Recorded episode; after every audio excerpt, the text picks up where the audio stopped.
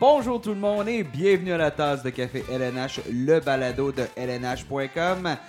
Grosse nouvelle aujourd'hui dans l'actualité de la Ligue nationale de hockey, alors que les Penguins de Pittsburgh ont annoncé que Sidney Crosby allait effectuer son retour au jeu dès ce soir contre le Wild du Minnesota. Ce sera au menu aujourd'hui dans ce tout nouveau balado de la tasse de café LNH.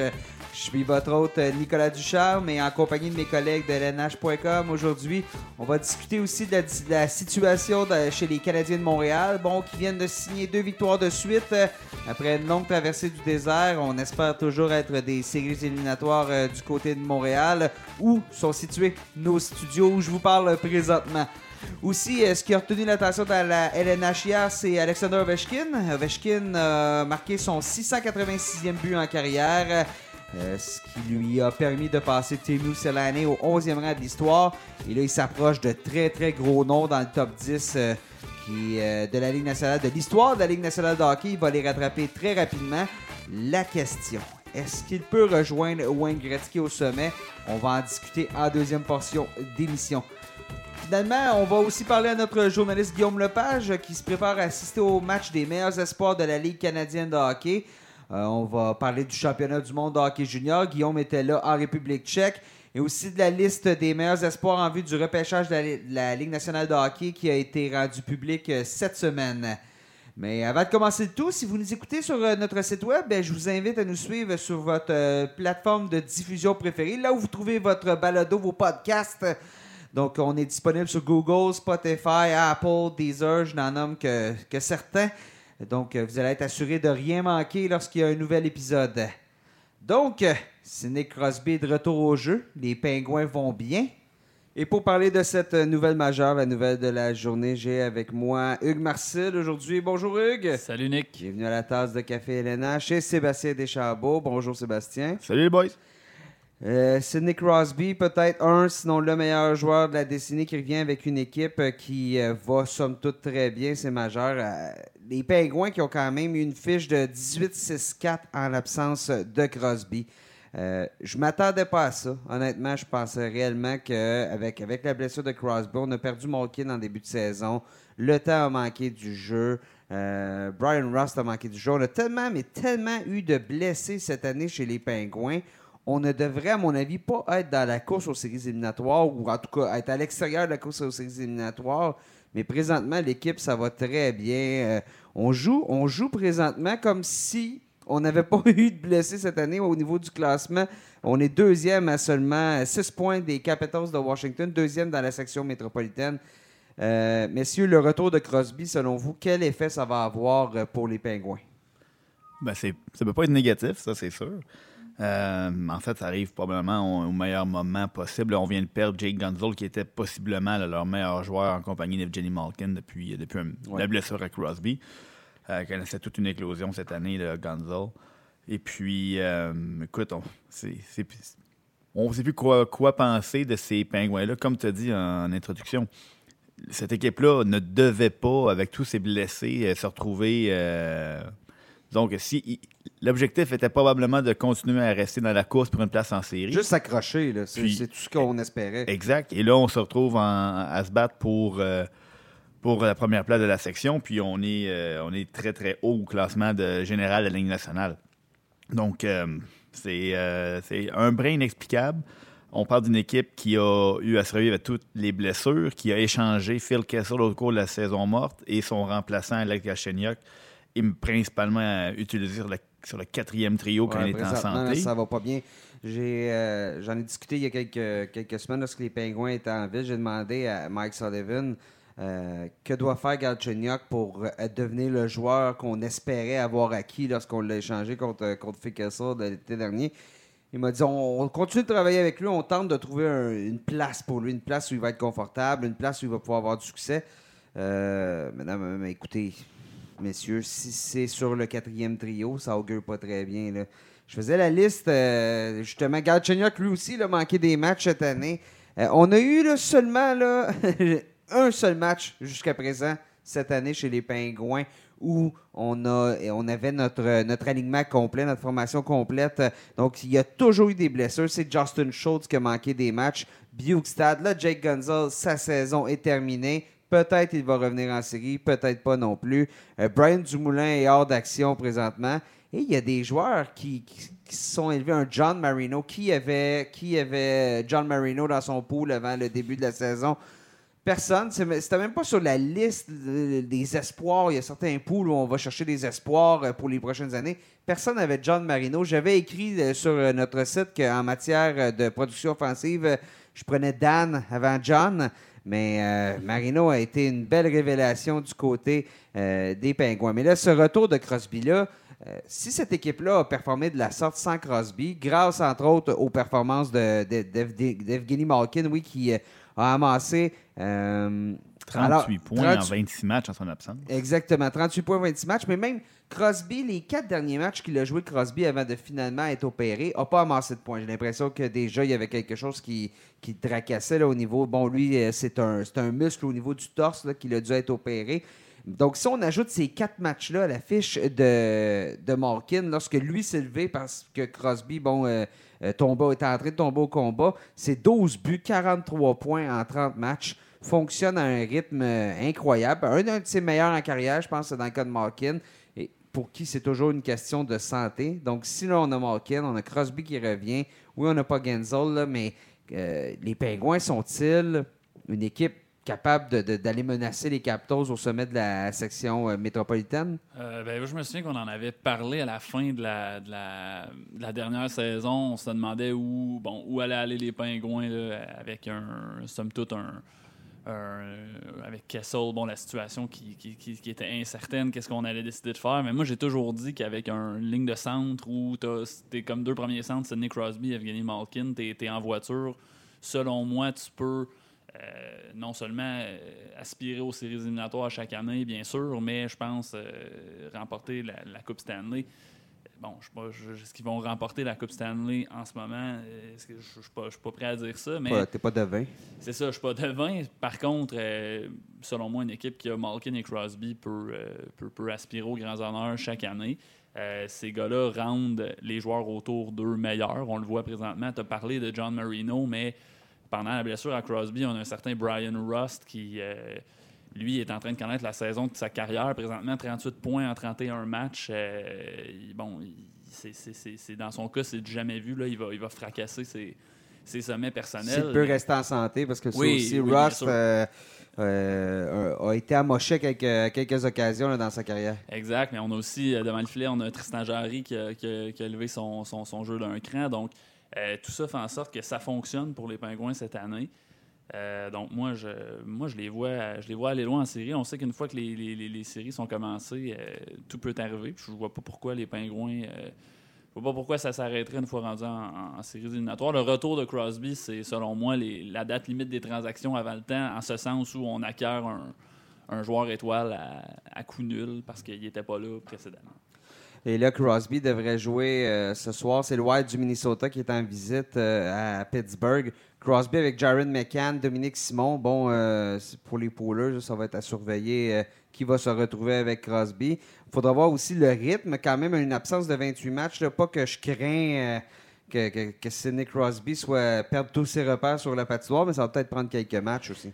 Mais l'avantage que que les Pingouins ont procuré à Crosby, c'est en jouant aussi bien, il n'y avait aucun besoin de précipiter son retour. Euh, si les Pingouins là, commencent à s'éloigner d'une place en série, peut-être que Crosby regarde ça puis il fait Bon, ben, regarde, moi, je, veux revenir le plus vite possible. Mais les Pingouins, euh, plus ça allait, plus mieux jouaient. Euh, en partie à cause des, performances de Jarry. Tout, tout est tombé en place au bon moment. Mike Sullivan a fait des choix éclairés, a eu la main heureuse dans certaines combinaisons. Oh, on a pu compter que des, joueurs, Teddy Bluger, Sam Lafferty, des, joueurs dont personne n'avait entendu parler avant cette saison, qui ont, pris plus de responsabilités puis qui ont accepté leur, un, nouveau rôle. Tout le monde a mis l'épaule à la roue. Et puis, Crosby revient maintenant. On, se doute qu'il a, qu'il, a pu prendre le temps de bien récupérer. Donc, on va entrer en scène contre une équipe qui, qui, surprend également, mais qui peut lui permettre de reprendre son rythme tranquillement. Et puis, euh, c'est de mauvaise augure pour les, euh, les autres équipes dans l'Est parce que, comme euh, on, en parle toujours le, le, début de saison, puis à tous les intervenants qui en parlent, je me souviens que Simon Gagné avait de la même chose en début de saison, c'est pariez jamais contre Sidney Crosby. à chaque fois qu'on se met à, parler de peut-être la saison où les Pingouins vont plus de difficultés, ça finit toujours par ouais, mais qui, qui est prêt à, parier contre Sidney Crosby? Et on est en train de se rendre compte que les Pingouins, même sans Sidney Crosby, étaient déjà assez voraces. Et euh, avec son retour, mais là, comment on va faire pour dire que cette équipe-là va être écartée de la, de, ah la course aux séries et même pourrait pas faire un bout de chemin? Puis on, parle de l'adaptation que ça va prendre. Ces joueurs-là, des joueurs de la trame de Crosby, sont, déjà meilleurs que, que le trois quarts des, joueurs de la Ligue nationale. Donc, c'est des gars qui reviennent de blessures et qui reprennent le rythme euh, rapidement. Moi, je serais pas surpris que Crosby euh, ait un impact sur le match ce soir, même s'il y a eu une euh, une, longue absence. C'est des gars qui n'ont pas beaucoup besoin de temps d'adaptation. Ouais, puis Crosby a, toujours un talent pour se présenter dans les, grands moments. Est-ce que ce soir est un grand moment? C'est pas une finale de la Coupe Stanley, mais c'est quand même un moment où on va. Euh, on, il, va compter un but. C'est écrit dans le ben, ciel. Sidney Crosby va compter un but. Euh, Quand il est revenu à la suite de sa commotion cérébrale, euh, après presque une saison d'absence, il avait compté un but incroyable contre la Landers de New York. Euh, je ne me souviens pas si c'est sa première présence ou euh, en tout cas, on pourrait très bien assister à un moment comme ça, comme tu dis, euh, Nicolas. Oui, et, là, il y a Jeremy James Rutherford, Jim Rutherford, je vais l'appeler de, tous les noms. Jim Rutherford, le directeur général des, des qui, a l'air d'un génie parce que cette année, l'été dernier, a échangé Oli Mata du côté de Chicago en retour de Dominique Cahoun. On voulait amener un peu plus de profondeur. Cahoun, durant l'absence de Crosby, 19 points en 28 matchs. Euh, ça aussi, c'est une, une, je veux pas dire révélation, mais c'est des bonnes performances de la part de Kaoun. Euh, Christopher Le Temps, l'autre jour, je lui ai demandé justement tous ces blessés-là. Euh, comment ça se fait que chaque fois qu'il y a quelqu'un qui tombe au combat, t'en parlais, chez les Pingouins, est-ce que c'est l'année où on va chuter ou bon, on va manquer de profondeur? Parce qu'à force de ne pas repêcher, d'échanger nos choix de repêchage, il y en a techniquement pas beaucoup de relève chez les Pingouins, mais il y a un Kaoun qui, a, qui réussit à élever son jeu, ceux que tu as nommés tantôt. Il m'a dit à Pittsburgh, lorsque tu arrives dans un vestiaire où il y a Sidney Crosby, où il y a Evgeny Malkin, il ne s'est pas nommé, là, mais bon, euh, mettez-le dans la liste.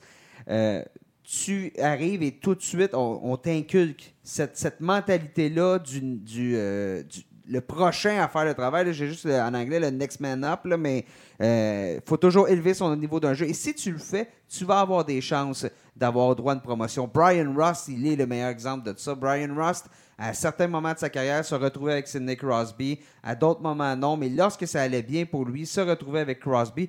Et tout le monde peut produire avec Sidney Crosby, on s'entend. Mais là, Ross, qu'il fait présentement, c'est qu'il prouve qu'il est capable de produire sans Sidney Crosby. Il est sur euh, le, deuxième trio présentement avec Cahoon et Malkin. Je ne serais pas étonné que Patrick Holmquist aussi vienne se mêler aux, deux premiers trios avec l'absence euh, justement de, de Genzo. Peut-être amener un peu plus. C'est un gros bonhomme en plus, euh, Hornquist. Peu importe ce qui va arriver, je pense que les pingouins, soudainement, peuvent pas faire pire. Tu entends? à moins, à moins que les gardiens. À moins, la seule possibilité, ce serait que Jarry, bon, euh, Tristan Jarry, la, on ralentisse un peu, le, un peu beaucoup le rythme. Matt Murray, Murray aussi, c'est en vague, mais Murray, c'est en vague, connaît une passe, une léthargie à toutes les années. Si, les gardiens font le travail, je vois mal comment les, Pingouins ne peuvent pas euh, rentrer en séries éliminatoires la tête haute. tu as parlé de Jarry. Lui, il vient déjà d'accorder trois buts à ses quatre derniers matchs chacun de ses quatre derniers matchs. Euh, Matt Murray, lui, écoute, on à tous les ans, on dit, oh, ça, Matt Murray, ça va moins bien, mais euh, c'est un gardien qui a gagné la Coupe Stanley déjà à deux reprises et il a déjà lui signé quatre gains dans ses cinq derniers matchs. Ça s'est replacé beaucoup dans son cas. Donc, ça s'est replacé et là, la différence, c'est que là, puisque Jarry a vraiment bien fait le travail, euh, je pense qu'on va y aller avec une, une, stratégie à un gardien 1A et un gardien 1B comme on voit dans certaines autres équipes. Je pense que ça, ça, va, ça va être payant parce que Murray, a une charge de travail complète, peut-être que c'est un peu trop pour lui. Jarry, c'est encore un jeune gardien. Je crois qu'il a 24 ans dans le cas de Jarry, mais c'est un gardien qui a peu d'expérience dans la Ligue nationale. Je pense que c'est la situation parfaite pour réussir euh, euh, pour les Penguins. Donc, on vient d'ajouter ça à notre, à notre d'outils en vue des séries éliminatoires. Bien évidemment, en séries éliminatoires, ça va prendre. Euh, je suis pas un grand partisan d'alterner les gardiens de but en séries éliminatoires. On va dire, personne n'est. Donc, mais on a deux bons gardiens visiblement chez les, chez les, chez Pingouins. On parle euh, des, justement de Pittsburgh euh, avec les nombreux blessés, ceux qui reviennent. Chez les Canadiens de Montréal, euh, eux, ils sont encore sur la ligne de les lignes de côté. dans le cas de Jonathan Drouin, Joël Armia. Armia, lentement, s'approche d'un retour au jeu. Drouin, encore un petit peu de, un petit peu de temps avant d'effectuer ce retour au jeu. Mais on vient tout juste chez les Canadiens de se sortir d'une séquence très difficile avec huit défaites consécutives. Euh, on a euh, signé bonne victoire contre Ottawa. Ça, ça allait de soi. Je pense qu'Ottawa, depuis le temps des fêtes, je pense que depuis le, Noël, la tourtière, je ne sais pas ce qui s'est passé. Là, ça n'était pas une de Jonquière, ça en était visiblement une. Euh, c'était un pâté, à la viande, comme dirait le monde du Saguenay-Lac-Saint-Jean. Mais ça a mal passé parce que Ottawa n'a pas de victoire depuis le temps des fêtes. donc, ça allait de soi. Par contre, hier, lundi, la victoire contre les Flames de Calgary, ça, c'est. Je pense que c'est plus, plus important pour que le club reprenne confiance. Les Flames qui venaient gagner cinq matchs de suite euh, ont été dominés euh, par les Canadiens. Hier, euh, je couvrais le match. Première, deuxième période, les Canadiens étaient l'équipe dominante. On a vu en troisième période, là, on, a, on allumé un peu la machine. Carey Price qui s'est levé du côté des Canadiens. Mais bon, est-ce que on est aujourd'hui, on est à sept points d'une place en séries éliminatoires. est-ce qu'il y a encore une possibilité pour les Canadiens ou on va, on va, on va remonter un peu le classement, puis on va finir à court, puis on va avoir un choix de repêchage de première ronde qui sera peut-être pas aussi bon qu'on l'aurait espéré. Bon, tant qu'il y a de, de l'espoir, il n'y a, aucun joueur de hockey qui va se présenter à, l'aréna en disant ah, on va essayer de finir le plus bas possible au classement. Donc, c'est sûr que cette équipe-là va se battre. Et même dans leurs deux séries de défaites, euh, malgré les blessés, on a vu une équipe qui a continué à se battre. Qui manquait, euh, qui manquait de, finition, qui manquait de, de, ressources pour remplir le filet adverse. Donc, c'est sûr et certain quand les blessés vont revenir au jeu. Armia, on parle de retour euh, jeudi ou samedi dans son cas, possiblement. Euh, Drouin, on, attend toujours après la, pause du match des étoiles. Brendan Gallagher, on ne sait pas. Brian, Paul Byron non plus. Ben, l'ajout de Kavalchuk jusqu'à date, ça apporte euh, une embauche à zéro risque qui donne des résultats pour l'instant. ça sera intéressant de voir ce qui va se passer quand tout le monde va être de retour en santé. Et c'est Philippe Boucher, cette semaine, qui nous disait cette équipe-là, en santé, avec un Carey Price au sommet de sa forme, il n'y a pas beaucoup d'équipes qui voudraient les trouver sur leur chemin en séries éliminatoires. Présentement, les blessés minent leur chance. Et les performances de Price qui ont été à la hausse, à la baisse. En denti quelque peu, mais c'est sûr que des, matchs comme hier soir, euh, même contre Ottawa, ça avait, ça avait bien été. Donc, c'est sûr et certain que, que, ça prend un Carey Price au sommet de son art. Euh, on le dit je pense que c'est la phrase qu'on entend le plus souvent à Montréal. Une fois en série, avec un gardien euh, en pleine maîtrise de ses moyens, on peut aller n'importe où. Et puis, cette équipe-là est, talentueuse, travaille fort. Hier, on a vu des jeunes prendre plus de responsabilités. Le duo formé de euh, Kotkanemi et de Payling a été possiblement le meilleur de l'équipe hier. Euh, donc, Suzuki joue du hockey inspiré depuis plusieurs semaines maintenant. C'est une équipe qui va. Une chose qu'on peut être sûr, c'est qu'ils ne baisseront pas les bras. Euh, est-ce qu'ils vont aller chercher du renfort d'ici la date limite de cette transaction ou est-ce qu'on va se, tourner résolument vers l'année suivante? C'est le temps qui va nous le dire. Marc Bergevin, on n'est pas. Euh, bien des gens qui aimeraient être une mouche dans son bureau pour entendre ce qui se discute. Euh, mais côté effort, cette équipe-là ira nulle part. Et puis, à, fur et à mesure que les blessés reviennent, ben, qui sait qui peut, ce qui peut se produire? Oui, ben, là, ce qui fait mal, c'est que présentement, il y a cinq équipes qui séparent les Canadiens de la dernière place qui donne accès aux séries éliminatoires. Euh, c'est beaucoup, c'est beaucoup de formations. C'est pas le 7 points qui fait mal, c'est vraiment les, les, cinq équipes. Parce que si une équipe perd, il y en a une autre qui va gagner. Donc, tout le monde gagne du terrain. Euh, ça va prendre une série de victoires assez spectaculaires pour permettre aux tricolores de, se retrouver en séries éliminatoires. Ben, c'est que, les, points qui leur manquent présentement, il va falloir les chercher. Et pour aller chercher ces points-là, il faut quand même qu'ils soient euh, une des meilleures équipes de la Ligue nationale dans la, prochaine portion de la saison, ce qui, à mon avis, va être un difficile à faire selon moi, mais je suis d'accord avec Seb. Euh, c'est, une équipe qui lâche pas. souvent, on, ont dominé leurs adversaires au chapitre des tirs au but dans les matchs. Honnêtement, si, euh, euh, si, si, à coup de 5 shots, tu pouvais faire un point, euh, je pense que le Canadien, il serait, serait une des meilleures offensives de la Ligue. C'est une équipe qui, qui, attaque beaucoup, mais on manque un petit peu d'opportunisme de temps en temps. Moi, je pense que ce, ce manque de talent-là, puis tu en as parlé quand on a commencé à parler des, des, Canadiens, mais ce manque d'opportunisme-là, ce manque de talent-là va éventuellement finir par les rattraper.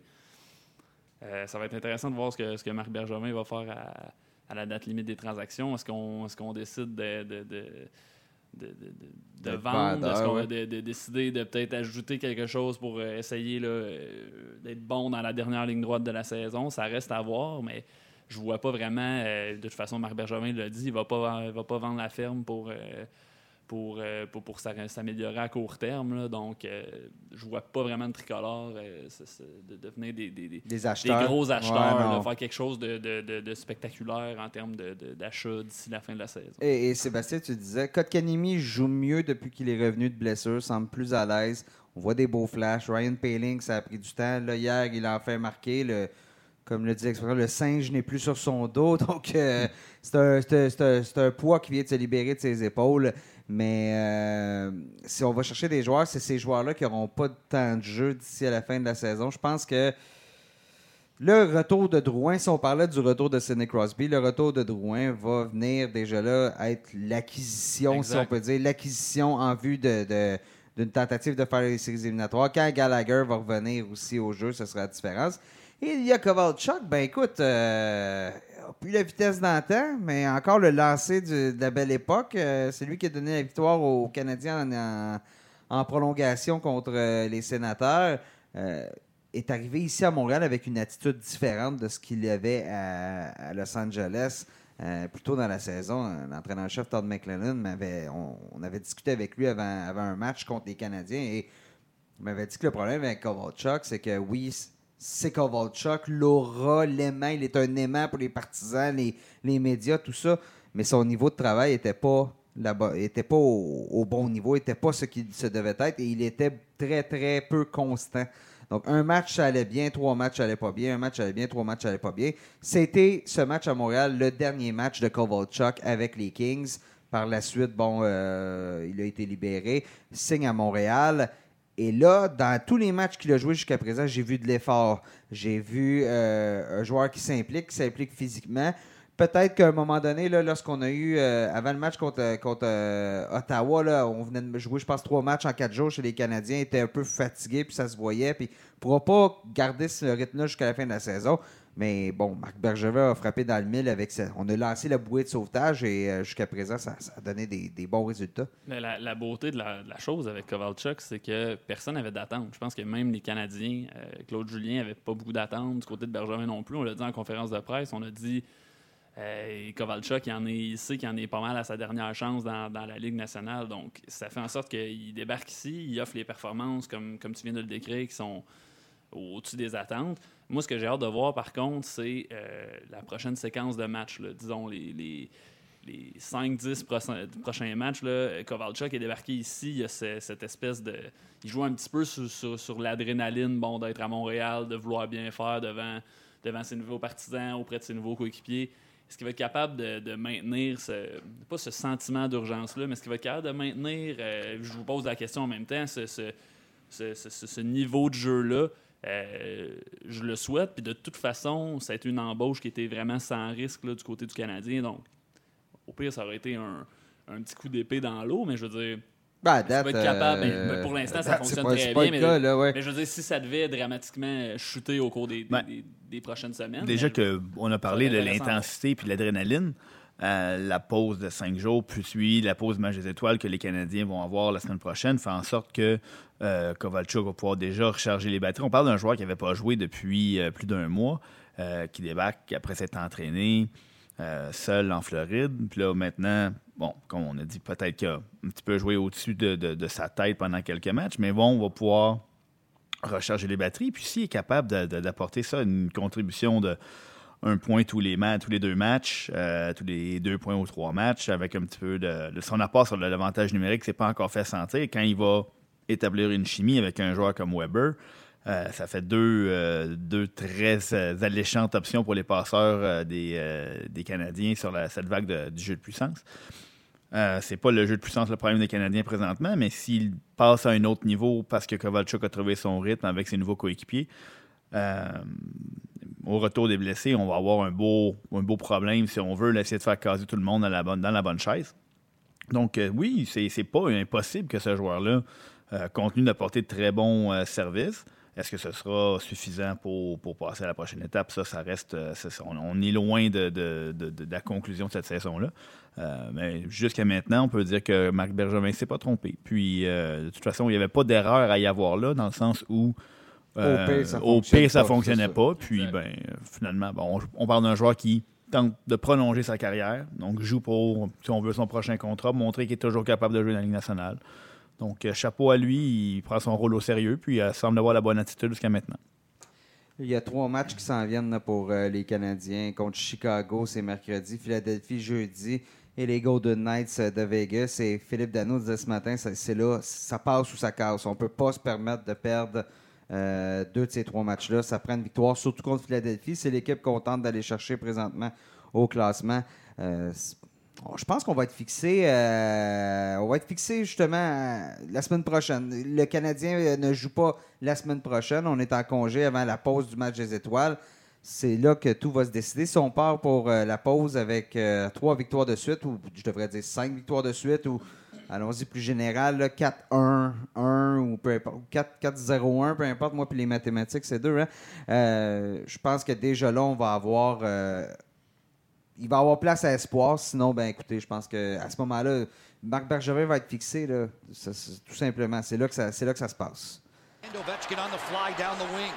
Alex Ovechkin mauled along the boards. Straightening him up was Dezingle. A give and go for Ovechkin. He scores!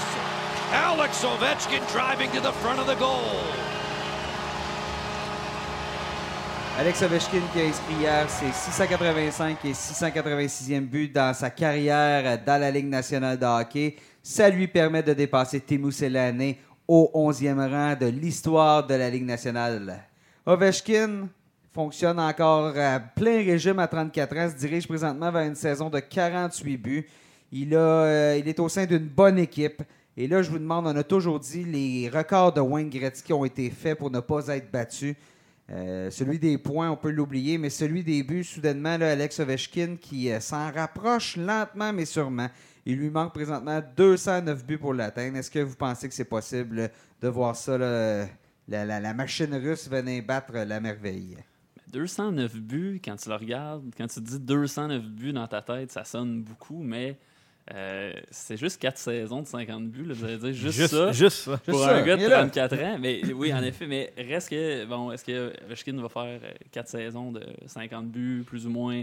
C'est sûr que ça va être difficile. Par contre, il faut penser à l'aspect euh, longévité. Euh, Ovechkin, dans 4 ans, va avoir 38 ans. Est-ce qu'il peut, est peut jouer jusqu'à 40, peut-être même étirer ça jusqu'à 41 ans Ovechkin, on sait que c'est un un joueur qui rate pratiquement jamais de match, a pratiquement rien raté en carrière. Là. Vous irez regarder sa, fiche. Je dirais même qu'il a modifié son style de jeu pour euh, avoir plus de longévité, un peu moins physique, un peu moins. En début de carrière, c'est un joueur qui, mangeait les bandes. C'est un beau doseur, Exactement. Et là, bon, il a, adapté son style. Euh, donc, moi, je le vois, je, pense que c'est très possible. Euh, ça va être. ça, sera, ça sera pas facile, mais euh, ça serait possible. Puis moi, personnellement, j'aimerais ça. À chaque fois que Vechkin marque un but, je, suis content. il s'approche à un but chaque fois. Euh, je trouve que ça serait, ça, serait, ça serait beau de voir ça, à, notre époque, un joueur arrivé à rejoindre Wayne Gretzky qui a joué dans une toute autre époque où le hockey était complètement différent. C'est surtout ça. Il faut, comprendre qu'on est en train de voir jouer possiblement le meilleur buteur de l'histoire. Ben, on peut pas comparer les époques, mais les gardiens de but ont changé la donne de beaucoup au fil des ans. Euh, l'avant Patrick Roy et l'après Patrick Roy, les, styles des gardiens, l'équipement des gardiens, tout ça a fait en sorte que les, statistiques, et c'est ce qui explique pourquoi les records de Gretzky vont, vont avoir euh, la, la, couenne dure, ça va être dur de les abaisser. 209 euh, buts, c'est environ le tiers de toute la production offensive depuis le début de la carrière de Vechkin. Donc, c'est beaucoup de buts à inscrire alors qu'on est logiquement sur le déclin. Euh, ça serait exceptionnel si on pouvait, là, vers la fin de sa carrière, euh, tenir un décompte. Là, on, imagine déjà ce que ce serait. Donc, juste qu'il se rende au, plateau des 700 buts. Puis là, écoute, encore de route, si, jamais, là, dans les, prochaines saisons, il atteint le plateau des 700 buts, il va dépasser des joueurs, là, euh, des, pas des joueurs de quatrième trio. on parle de Mario Lemieux, Steve Eiserman, Marc Messier. Euh, quand il va atteindre le plateau de 700 buts, ça va tellement être tangible Euh, là, on va après ça regarder oh, combien, combien de matchs avant le 800e but. Le 800 buts, c'est pas compliqué. Il y a Wayne Gretzky puis il y a Gordie Howe. Euh, ben bon, 114 buts, c'est encore, on, parle d'au moins deux ou trois autres saisons. Donc là, quand on va être rendu là, quand on va voir combien de matchs il a repris à atteindre ce, plateau du 800 buts, là, on, Ça va devenir sérieux. Quand on sera à moins de 100 buts de M. Gretzky, là, ça va être quelque chose qu'on va, un beau décompte qui va tourner, un peu comme quand Carl Ripken euh, au baseball, euh, avec sa séquence de matchs consécutifs, on les, on n'a pas attendu trois matchs avant, avant de, commencer à, afficher le, nombre de matchs dans, dans, les estrades au champ extérieur. Donc, ça va être quelque chose qui va être là. chaque match va revêtir une importance. On va voir on va sentir un engouement, ça va être incroyable. Euh, déjà que la prochaine étape, Mario Lemieux, on s'entend que euh, c'est quelque chose de très, très, très gros. Oui, et là, justement, les gros noms vont tomber rapidement là, parce que Ovechkin est 11e, est à 4, buts de Mario Lemieux. Ensuite, il y a Eiserman qui est à 6 buts plus loin. 692, euh, donc deux buts de plus que le mieux. Mark Messier, 694. Donc là, les prochains 10 buts d'Ovechkin lui permettent de passer du 11e au 8e rang. Ensuite, il y a Mike Gartner, Phil Esposito. Bon, comme tu disais dans le sommet, le Wayne Gretzky, et euh, le, bon, le bon Yaromir Yager qui est troisième. L'increvable Yaromir Yager. Justement, Ovechkin, est-ce qu'il peut jouer aussi longtemps qu'Yager? Yager, bon, qui a arrêté de jouer, il avait quoi, 92, 95 ans, si je me souviens bien. Il joue encore d'ailleurs en Europe, Yager. Mais j'y étais avec un calcul rapide, cinq saisons. Si on donne cinq saisons à Alex Ovechkin, si premièrement, on oublie, si on se dit qu'il atteint le cap des 48 buts cette année, c'est le rythme qu'il a présentement. Donc, je disais 209 buts, a levé 20 buts, on est à 189. Ça lui prend lors des cinq prochaines saisons une moyenne de 37,8 buts par rencontre. C'est une autre commande. Mais, mais, il est avec une équipe qui peut lui permettre il n'est pas tout seul, là. Il est loin d'être tout seul, Alex Ovechkin, présentement à Washington. Il a les coéquipiers pour. On vient de lui signer son, euh, son, son, fabricant de jeu pour les cinq prochaines saisons, justement. Donc, euh, c'est de savoir. Je pense que le propriétaire, euh, lui, va être prêt à ramener Ovechkin. Il reste deux ans, son à tout prix. Donc, c'est de savoir qu'est-ce qui attend Alex Ovechkin après ce, ce fameux contrat de 13 saisons qu'il avait paraffé, je pense, il y a maintenant presque 13 ans. Euh, donc, on va voir qu'est-ce qui, ben, qu'est-ce qui l'attend pour les années à venir. Ce serait tellement fabuleux pour le sport du hockey de voir euh, le record de Gretzky, un des records de Gretzky les plus prestigieux, être menacé.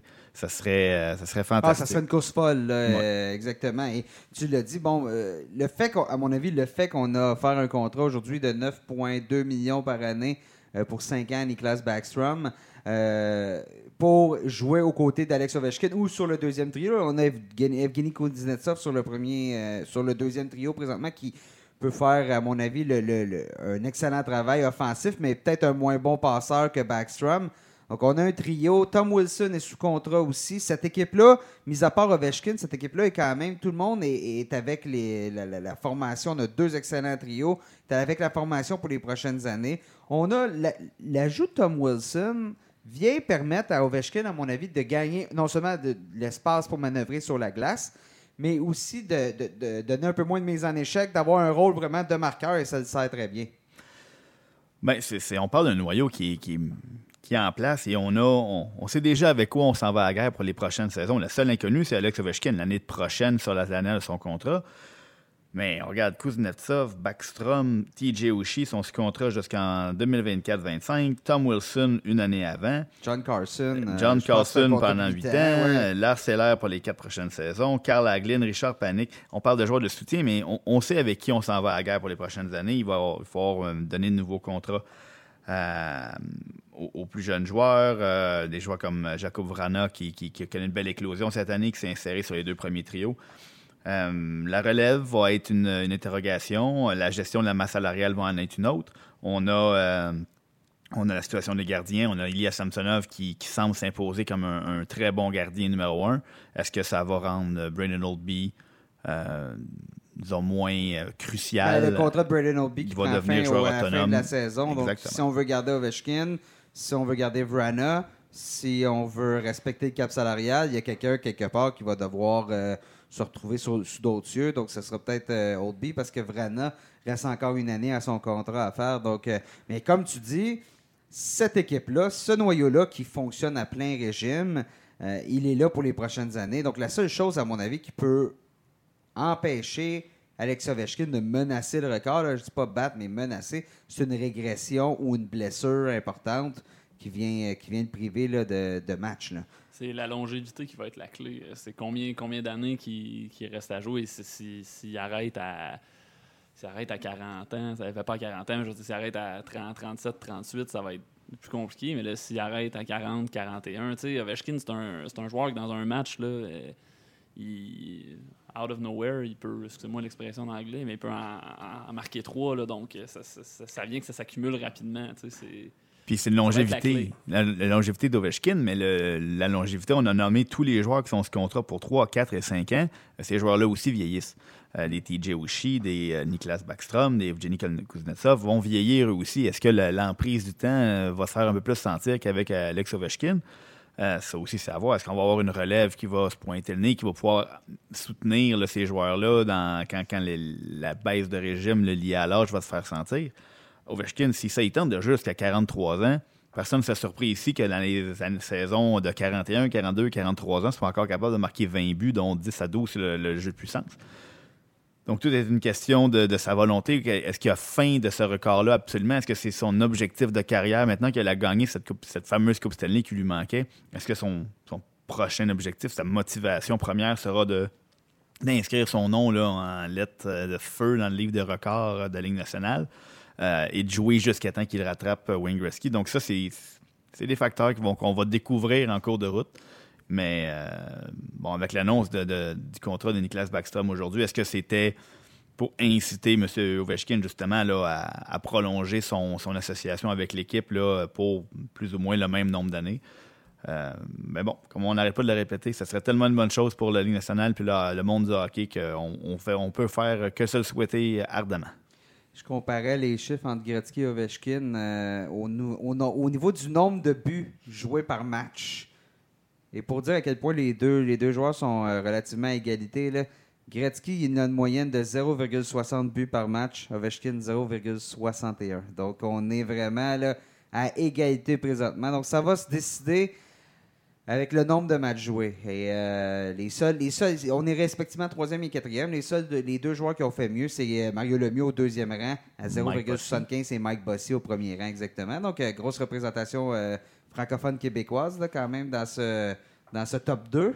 Mais C'est impressionnant de voir aussi que Ovechkin, dans plusieurs catégories offensives, et dans, est, est en compagnie de joueurs qui ont joué à, à u- à une autre époque un peu. C'est ce qui fait qu'il est C'est pas le même hockey, ouais. C'est pas le même hockey. Puis je regardais juste pour les tirs au but. euh, on, on regarde, mettons, là, les, les- les records de tirs en une saison. Si on, si on les sort, on voit que c'est c'est tous des joueurs des années 70, 80. Mais le seul joueur qui est au beau milieu de ces joueurs-là, c'est Alex Ovechkin qui a fait des, des saisons de 450, 500 tirs. C'est- là qu'on réalise à quel point un- ça a un peu été un privilège. C'est un, privilège de voir ce, joueur-là jouer à notre époque, de le voir dominer de cette façon-là et de voir que ses chiffres se comparent à des joueurs qui ont été autrefois dominants dans un, dans un hockey qui était complètement différent. À mon avis, c'est qu'il y parvienne ou non, c'est ce qui va, c'est ce qui va vraiment euh, falloir retenir de ça, c'est que ça a été un, un joueur hors du commun. C'est quand même drôle qu'on a ouvert la discussion en parlant de Sidney Crosby et on la termine en parlant d'Alex Ovechkin. Euh, et là, euh, c'est un débat, hein, on en parle depuis le début de leur carrière. Qui est le meilleur entre les deux, qui aura eu la plus belle carrière? On n'en parlera pas aujourd'hui parce que ça va être pas mal trop long et euh, le balado va s'étendre. Mais messieurs, merci d'avoir été avec moi aujourd'hui. Merci Nicolas. Merci, Nick. Et voilà, c'est ce qui met un terme à ce segment sur l'actualité dans la Ligue nationale de hockey. Mais dans le monde du hockey, dans la dernière semaine, il y a eu le dévoilement de la liste des meilleurs espoirs euh, nord-américains et internationaux en vue du repêchage de la LNH euh, qui aura lieu à Montréal en juin prochain. Et pour en discuter, on parle avec euh, notre journaliste globe-trotter euh, Guillaume Lepage. Bonjour Guillaume. Salut Nicolas. Dans quel, euh, quel- quel coin de la planète, toi, présentement? Là? Je suis dans la superbe ville d'Hamilton en Ontario pour le match des meilleurs espoirs qui a lieu euh, plus tard cette semaine. Donc euh, vraiment la Ligue canadienne qui choisit toujours les, les- plus belles villes euh, au Canada pour tenir ce match-là à chaque année. Un brin. Écoute, t'arrives de République tchèque quand même. T'as eu les dernières semaines ont été occupées pour toi, les gens qui te qui lisent le site lnh.com. Tu étais à Ostrava, en République tchèque, pour le championnat du monde de hockey. Tu as vu à l'œuvre euh, les joueurs qui se retrouvent, euh, une bonne partie des joueurs qui se retrouvent sur les listes qui ont été rendues publiques euh, cette semaine. Et bon, ben, disons-le, hein, ce championnat du monde a été l'affaire. disons que ça a confirmé, hein, je pense, le, statut d'Alexis Lafrenière comme meilleur espoir au monde présentement. Ouais, je pense qu'il n'y a plus euh, beaucoup de doutes là-dessus. Alexis Lafrenière, à 18 ans, qui a été nommé le joueur le plus utile à son équipe pendant le tournoi. Euh, une récolte de 10 points en 5 matchs. On sait qu'il en a manqué 2 à cause d'une blessure euh, à un genou. Euh, donc vraiment, Lafrenière, qui a fait flèche de tout bois pendant ce tournoi-là, euh, s'est impliqué physiquement, euh, en défensive, a récolté les points, a marqué des buts importants. On se souviendra de celui euh, qui a fait 5-4 dans le match contre les États-Unis le 26 décembre. Ça donnait le ton au tournoi qu'il a connu. Euh, vraiment, Alexis Lafrenière qui a laissé aucun doute sur son statut. Là. On parlait peut-être de Quinton Byfield. On, l'a beaucoup moins vu parce que euh, on sait quand même, Byfield a 17 ans. C'est un joueur qui est euh, moins âgé que Lafrenière, là, mais on l'a beaucoup moins vu dans ce tournoi-là. On a vu quand même l'Allemand Tim Stutzel, mais Lafrenière était vraiment une coche au-dessus de tous ces joueurs-là. là. Puis je crois qu'il n'y a, vraiment plus aucun doute. Peu importe ce qui va arriver euh, d'ici la fin de la saison, les séries éliminatoires à Rimouski, je pense que Alexis Lafrenière n'a pas besoin de s'inquiéter bien, bien, bien, bien sur, euh, sur son sort, qui l'a- sur le sort qui l'attend au mois de juin prochain. Et surtout, tout est tombé en place là, lors, lors du tournoi. La victoire du Canada, euh, t'as retenu quoi du tournoi, Guillaume? Ça a été un tournoi, euh, en tout cas dans l'entourage du Canada, là, ça a été un tournoi très mouvementé. Euh, il y a eu la, la blessure d'Alexis Lafrenière, il y a eu la blessure à Barrett Hayton, il y a eu l'histoire euh, du casque pendant l'hymne national, que, que Barrett Hayton n'a pas retiré son casque contre les Russes. Euh, il y a eu les- la controverse des gardiens, là, la traditionnelle controverse des gardiens dans, dans l'environnement d'équipe Canada. Donc on ne s'est- pas ennuyé pendant ce tournoi-là. Euh, il y a eu de l'actualité à chaque jour et puis vraiment un tournoi quand même assez relevé du côté d'Ostrava où j'étais, le groupe B qui était qualifié de groupe de la mort. On a eu des, des duels très excitants, des surprises, tout ça. Ça, ça a peut-être été un peu moins le cas euh, dans le groupe A, mais euh, pour le groupe B, là, ça a vraiment été un Donc, très bon euh, spectacle. Lafrenière au sommet, meilleur espoir. D'ailleurs, on a un texte aujourd'hui sur le site web de lnh.com où tu as fait ton, ton repêchage simulé en compagnie de, de tes deux collègues de NHL.com. Donc, euh, que, que les gens vont pouvoir lire là, avec euh, Mike Moriarty et euh, c'est Alex Kimmelman donc, qui ont, ont participé à ce repêchage simulé. Tout le monde, vous étiez unanime. Alexis Lafrenière au sommet, mais par la suite, euh, c'est pas nécessairement. euh, vous n'êtes pas tous du même accord. Là. Non, ben, tu sais, c'est- un repêchage simulé qu'on qu'on fait au mois de janvier, qui est, ce qui est quand même assez tôt. Là. On s'entend qu'il y a beaucoup de choses qui peuvent euh, changer d'ici la fin de la saison, mais on est allé avec un, peu un portrait de la situation euh, des, de- des choses jusqu'à maintenant. Là, ce qu'on voit, ce qu'on préfère d'un joueur ou d'un autre. Là. On a vu euh, au championnat junior, euh, je te dirais qu'une bonne partie du top 10 était là. On parle des, Suédois, Alexander Rose, Lucas Raymond, on a Stutzel, l'Allemand qui était là, on a Jamie Drysdale qui était là avec le Canada, Quentin Byfield, Alexis Lafrenière. Donc, le top 10, là, on connaît quand même beaucoup les joueurs. Donc, c'était de classer surtout euh, les joueurs de pointe. Puis après ça, ben, c'est, comme on dit, c'est free for all. Et puis, euh, bon, ça, c'est une liste qui peut évidemment changer d'ici quelques semaines, d'ici quelques mois. Mais pour l'instant, le portrait de la situation, comme je le vois, c'est, vraiment ce que vous allez retrouver sur le site euh, de la Ligue. pour, Et euh, pour cette bon, les, euh, la liste des, des meilleurs espoirs qui est, bon, des deux côtés de l'océan a été dévoilée cette semaine. Pas vraiment de surprise, à ton avis, du côté des patineurs nord-américains? Non, hein, c'est euh, c'est une liste, en fait. euh, c'est la, la grosse surprise, ça aurait été de voir Alexis Lafrenière, pas au numéro 1, mais évidemment Alexis Lafrenière, Quentin Byfield. Euh, Jamie Drysdale qui complète le top 3, le défenseur là, qui est vraiment été excellent pendant le championnat junior avec le Canada.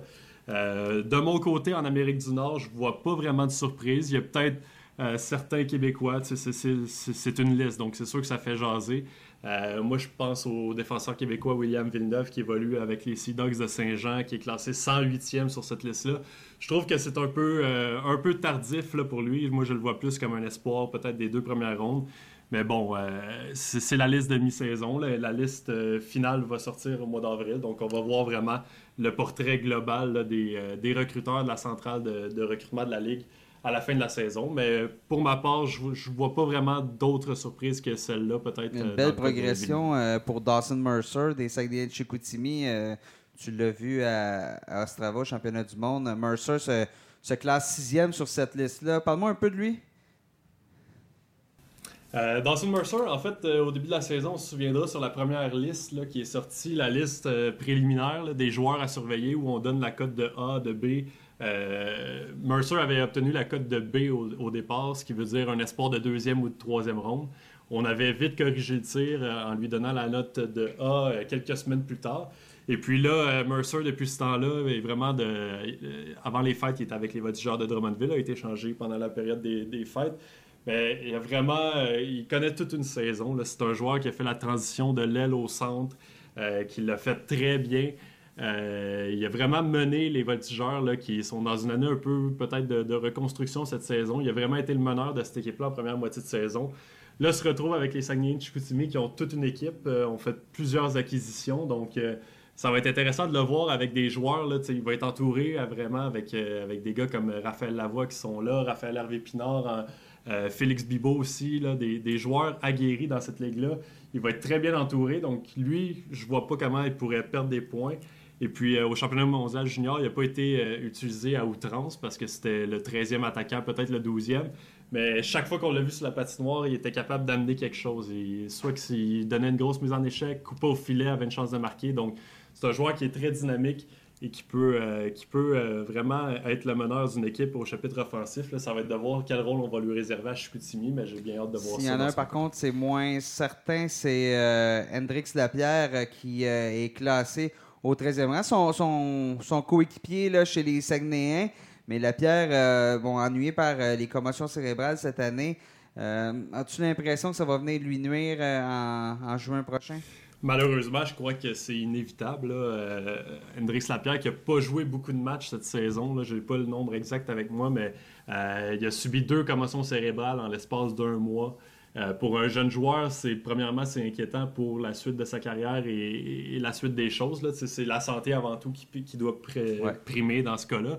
Euh, je crois que la bonne décision a été prise côté des Saguenay après la deuxième commotion cérébrale. il n'a pas joué euh, le mois de novembre, si je ne m'abuse. Donc, pourrait revenir au jeu pour les séries éliminatoires. Donc, on va lui donner plusieurs mois de, repos, s'assurer vraiment que que tout est réglé de ce côté-là. Puis Lapierre pourrait, pourrait revenir au jeu en série, être un, joueur dominant parce que le talent est là, c'est certain. Mais euh, est-ce que ça va refroidir les ardeurs des équipes de se dire est-ce que c'est un joueur qui est fragile? Est-ce que euh, c'est un joueur qui est sur un horizon peut-être à court, ou moyen terme qui va pouvoir euh, tenir le rythme dans la Ligue nationale? C'est sûr que c'est des questions qui viennent avec les blessures, mais c'est la santé avant tout. Donc, j'ai bien hâte de voir qu'est-ce qui va, qu'est-ce qui va advenir dans son cas, mais c'est certain que ça, ça, ne lui fait pas gagner de points cette situation en ce moment on retrouve euh, six joueurs québécois sur, euh, la, parmi les 30 premiers. Oui, exactement, six Québécois, dont quatre qui évoluent dans la, GMQ. On a. On, a euh, oui, c'est une affaire de famille, le repêchage cette année chez les, francophones. Oui, on a Jacob Perrault qui évolue, le fils de Yannick Perrault, qui évolue dans la Ligue de l'Ontario. avec le Sting de Sarnia. Et on a aussi Thomas Bordelot qui évolue avec le programme américain de développement euh, des moins de 18 ans, l'équipe dans laquelle Jack Hughes évoluait l'an dernier. Donc, c'est deux Québécois qui n'évoluent pas dans la Ligue de hockey junior majeur du Québec qui sont classés parmi les 30 premiers. Le reste, c'est bien, on a parlé de, de Lafrenière et de Lapierre. On a Jérémy Poirier, défenseur des Sea Dogs. On a Maverick Bourque qui connaît toute une saison à Shawinigan, qui, qui est vraiment sur un premier trio au sein d'une équipe qui est quand même assez jeune encore, euh, qui réussit à, à se démarquer. Euh, et puis on a, euh, en fait, c'est ce qui complète le, le, mince, le mince, le groupe, le mince groupe de Québécois parmi le top 30. et puis on a certains autres joueurs comme Justin Barron, Luca Cormier, Vasily Ponomarev qui sont aussi des joueurs qui évoluent dans la Ligue junior majeure du Québec, mais qui ne sont pas québécois, qui sont parmi les 30, 31 premiers. Ça me fait rire parce que quand on regarde Thomas Bordelot, qui est le, fils de Sébastien Bordelot, ancien euh, des Canadiens de Montréal, des Predators de Nashville, Mhm. Donc, le- le grand-père, Paulin Bordelot, était bon, un Canadien qui était en France, a joué pour l'équipe nationale française. Sébastien, Canadien, est allé en France aussi, a joué pour l'équipe euh, nationale de France. Entre autres, je pense qu'il a été au- aux Olympiques, ou du moins, s'est tenté de se qualifier pour les Olympiques. Ouais. Et là, on a Thomas Bordelot qui, lui, a été euh, au, au Canada. Bon, euh, a été euh, grandi au Canada. Je me souviens, je l'avais déjà vu jouer avec le Phoenix de- d'Esther Blondin là, dans le Midget 3A. Mhm. Et là, lui, parce qu'il est né aux États-Unis, il est né à Houston, va jouer pour, jou- joue pour l'équipe nationale américaine. On est assez international dans cette famille-là. là. Oui, c'est ça. Puis euh, je reviens justement d'un petit, un petit voyage à Plymouth où je suis allé lui rendre visite euh, en début de semaine, voir euh, un peu comment il se débrouille euh, là-dedans dans le programme américain parce que c'est un cas quand même unique, un Québécois qui évolue pour ce programme qui est très réputé. C'est, quand même les, les meilleurs, les meilleurs Américains ouais. de cet âge-là qui, qui visent les, les- les jeunes Américains en fait. euh, leur but, quand, quand ils ont du talent, tout ça, qui visent la Ligue nationale, leur but, c'est vraiment d'accéder au programme euh, au programme qui est très, qui jouit d'une très bonne réputation. Donc euh, Bordelot a cette chance-là parce qu'il est né à Houston au, Texas pendant que son père euh, évoluait euh, dans la Ligue américaine, je crois, ou quelque chose comme ça. C'est un joueur qui, qui- qui a vraiment toutes les, les nationalités. Là. Il a aussi évolué en Suisse. En Suisse, ouais, à Berne, en Suisse. Donc, eh oui, c'est ça. Il a, il a fait, il a fait à peu près tous les, les- les programmes de développement au monde, puis maintenant se retrouve avec les Américains. Donc, euh, vraiment une histoire intéressante de ce côté-là. Ouais, né à Houston alors que son père était avec les, les euh, Aeros, qui était le- Mhm. le, le club école des, euh, du Wild du Minnesota à l'époque. Donc, un citoyen du monde Oui, dans le cas de Bordelot, mais ça doit lui donner un bon, un bon bagage. Donc, j'imagine que tu vas nous, nous pondre un texte là-dessus là, dans les prochains jours. Ouais, au cours de la, de la prochaine semaine, on va euh, avoir un dossier complet. Je me suis entretenu avec euh, le directeur du programme, le directeur général du programme, et puis avec son entraîneur aussi qui, l- qui le suit depuis deux ans. là. donc, euh, vraiment des discussions intéressantes que je vais, vous, euh, je vais vous livrer au cours de la prochaine semaine là, sur le site de la Ligue nationale. En parlant de citoyens du monde, on passe à la liste des patineurs internationaux. Et là, été un peu plus. euh, disons qu'il y a eu un peu plus d'action hein, que celle des patineurs nord-américains. Ben oui, parce que depuis, euh, depuis deux ans, euh, on parle beaucoup des Suédois, des attaquants suédois, euh, Alexander Holtz et Lucas Raymond.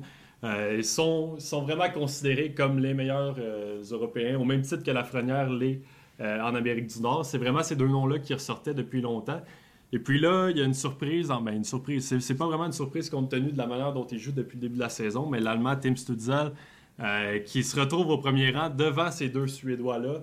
Euh, c'est vraiment un joueur que, j'ai appris à découvrir euh, au championnat junior, les, Allemands qui étaient dans le même groupe que le Canada. Donc, je l'ai vu à l'œuvre quand même cinq ou six fois. Euh, c'est un joueur vraiment dynamique euh, qui a une excellente vision du jeu. Il sortait des petits lapins de son chapeau. On se regardait tous sur la, galerie de presse et puis on était un peu ébahis par son talent. Euh, c'est un, bon patineur, une bonne vision, un bon passeur. C'était, de toute beauté de, le voir aller. Donc, je suis quand même pas surpris de le, vo- de le voir là au, euh, au premier rang. Et selon moi, si ça se poursuit, lui il joue dans la Ligue allemande, la DEL. Euh, comme Moritz Seider l'an dernier, qui a été euh, le défenseur là, qui a été réclamé au sixième rang par les Red Wings de Détroit, ça a été quand même une surprise. Eh bien, Tim Stutzel qui suit les traces là, de, de Moritz Seider. Donc, selon moi, ce serait vraiment pas une surprise de le voir repêcher dans le top 5 euh, en juin prochain à Montréal. Est-ce que tu sais, les recruteurs, euh, lorsqu'ils évaluent un joueur, bon, euh, c'est sûr qu'au championnat du monde, on a une base un peu plus égale pour euh, évaluer tout le monde, mais bon, dans la Ligue allemande, c'est pas tout à fait le même calibre qu'en Suède. C'est pas non plus nécessairement la même utilisation. Je me souviens, Sider jouait pas beaucoup de matchs, beaucoup de minutes, devrais-je dire, en, Allemagne. Est-ce que ça fait une différence aux yeux des recruteurs? Eh bien, euh, ça, je ne sais pas exactement si ça fait une différence. Moi, j'avais posé des questions, puis on me dit euh, s'il y, a du- s'il y a du talent n'importe où, on va le trouver. Ça, c'est Ouais. la réponse, la réponse Ouais, classique facile. des recruteurs. Ouais. Mais euh, euh, ce que, ce que on, on a posé des questions aux Allemands pendant le championnat junior, d'ailleurs à, à Moritz Seider, à l'entraîneur aussi des Allemands. Puis on se demandait est-ce qu'il y a eu un changement de mentalité un peu dans la Ligue allemande qui mène à cette explosion-là là, de joueurs allemands parce qu'il y a non seulement Tim Stutzel qui est là, mais John Jason Peterka qui est un Allemand qui est classé huitième.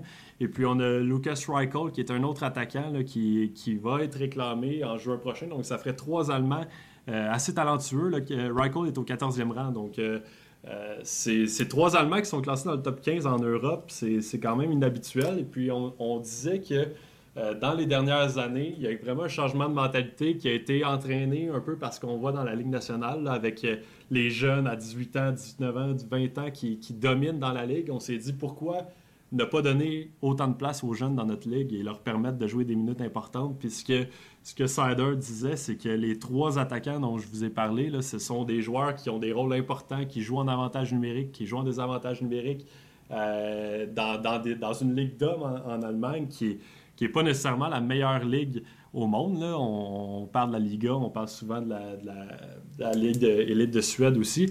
Mais euh, vraiment, c'est un changement de, mentalité qui s'est opéré et qui permet aux, Allemands d'aspirer à la Ligue nationale, même en restant en Allemagne, parce qu'il y a eu plusieurs, euh, il y en a eu des Allemands qui ont été repêchés, mais euh, je pense que je faisais le décompte dans les dix dernières années, il y en a seulement un qui, qui était resté en Allemagne, qui a été repêché à partir de l'Allemagne. Euh, mis à part euh, Moritz Seider qui l'a été l'an dernier. Donc, vraiment, là, on a trois Allemands qui sont en Allemagne, qui poursuivent leur développement et qui aspirent vraiment à la Ligue nationale. Donc, euh, c'est une, belle histoire que celle des Allemands qui, qui peut-être qui se mettent à, produire des talents pour, pour la Ligue nationale. Et à les garder chez eux aussi, à, à, bâtir leur programme de développement vraiment de A jusqu'à Z et non pas à un moment donné laisser les laisser les joueurs partir vers des, des bon, ben, un endroit où on pense que peut-être ils vont être mieux servis, que le joueur aussi pense qu'il va être mieux servi. Ben non, c'est ça. Puis, euh, tu sais, on, parlait de Léon Dreisaitl qui, euh, qui a été repêché en 2014. Euh, ça, c'en est un qui a dû s'exiler, qui a dû partir de la maison à, 15-16 ans pour, pour aller s'aligner dans la Ligue canadienne, pour espérer justement attirer l'attention des recruteurs. C'est plus la même histoire maintenant. Les recruteurs savent qu'il y a du talent et que les jeunes vont avoir du temps de glace là-bas en, Ligue allemande. On parlait de, de, Ligue allemande. Tout ça, Lucas Reichel, c'est le, c'est le neveu de Robert Reichel, qui a connu quand même une belle carrière dans la Ligue nationale. Mm-hmm. Donc, euh, une autre, une autre histoire de famille. Et euh, comme euh, Reichel, il est allemand, son père était tchèque. Donc, son, son nom plutôt est tchèque. Son père aussi, j'en déduis. Donc, uh-huh. encore une fois, là, il me semble qu'on voit de plus en plus des noms revenir, des noms qu'on a connus. Donc, la, progéniture qui, qui, qui, a hérité des talents familiaux. Oui, c'est ça. C'est une, histoire qui se répète d'année en année. On voit, on voit de plus en plus de, de joueurs. Pour moi, euh, pour moi je suis encore assez jeune pour euh, ne pas avoir couvert le père et le fils, mais y a certains collègues qui, chaque année, se, disent Ah, moi, j'étais là pour le repêchage de, tel joueur et maintenant, c'est son fils qui est repêché. Donc, c'est signe que, le, temps ne. On, ne recule pas dans le temps. Non, exactement. ça nous, ça nous rajeunit pas. Euh, non, pour les plus vieux collègues, ça, ça les rajeunit pas. Puis toi, ben, tu vas vivre ça éventuellement. J'imagine, j'imagine. Donc, le match des meilleurs espoirs de la Ligue canadienne de hockey, c'est ce jeudi en direct d'Hamilton. Guillaume, merci beaucoup d'avoir été avec, euh, avec nous aujourd'hui. Et on se reparle très prochainement lorsque tu vas finalement un jour remettre les pieds là, au Québec. Absolument. Salut. Salut. Voilà, c'est sur cette note que cet épisode de la tasse de café LNH prend fin. On espère que vous avez aimé. N'hésitez pas à nous suivre sur votre plateforme de diffusion préférée et on se reparle dans deux semaines, tout juste après le match des étoiles.